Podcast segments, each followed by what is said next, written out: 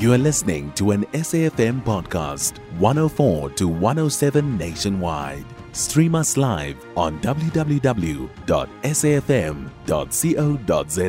or via the SABC Plus app. SABC News, independent and impartial. Jumbo Victor, let's start off in Kenya, where Nairobi property is the sixth most expensive in Africa.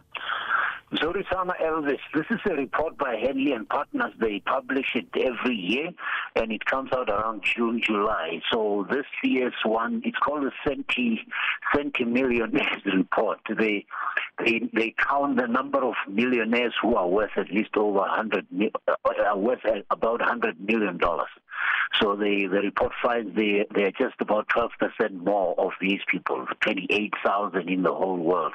And But now they also check what these people will pay, among other things, for their property. And the, the most expensive city in Africa to buy property at $5,200 per square meter is Cape Town, but Nairobi is making putting on a show because it is at number six, and and it's not surprising because a few years ago, Knights Frank in in the UK also found that Nairobi was becoming the choice city for many investors who were looking for a second property or third property to, to, to invest in.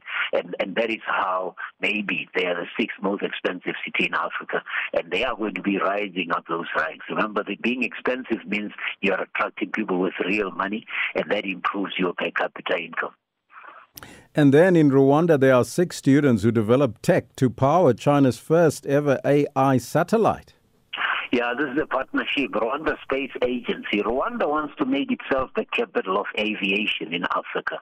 And you see this, Elvis, in how they are using drones. Because to, to operate drones, you need your civil aviation authority to be on point. Uh, because anything that you put in the air, especially what they call unmanned aerial machines or aircraft that are not fly, they are flying by themselves remotely. You need to have the certainty that there won't be collisions up in the air. But they have decided to make themselves this powerful space agency with in partnership with China, obviously the satellite. But the difference is, although they are partnering with China, the people who are developing the software that goes in are Rwandan students, and and and it, it, tells you that you you just need vision and courage to to implement what you decided to do to be differentiated to differentiate yourself.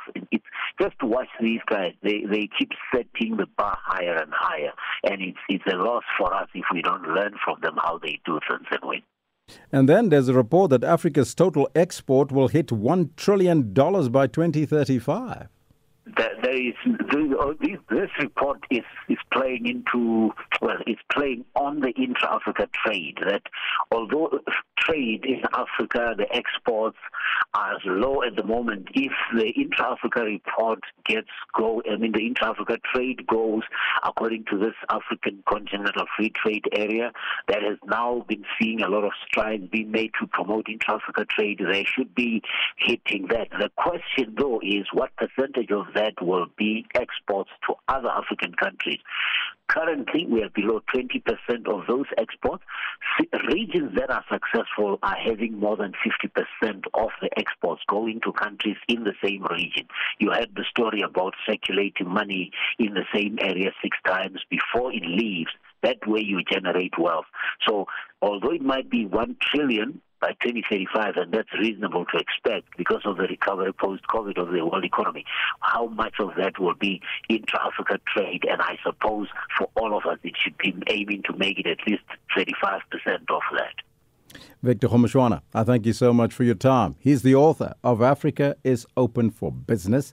That's his first book. His second book, his latest book, is Africa Bounces Back. Victor is also the Executive Director for Marketing and Communication at the University of Limpopo. You can find SAFM Current Affairs on 104 to 107 nationwide. Our podcasts are available for download on all our digital platforms. SAFM, leading the conversation.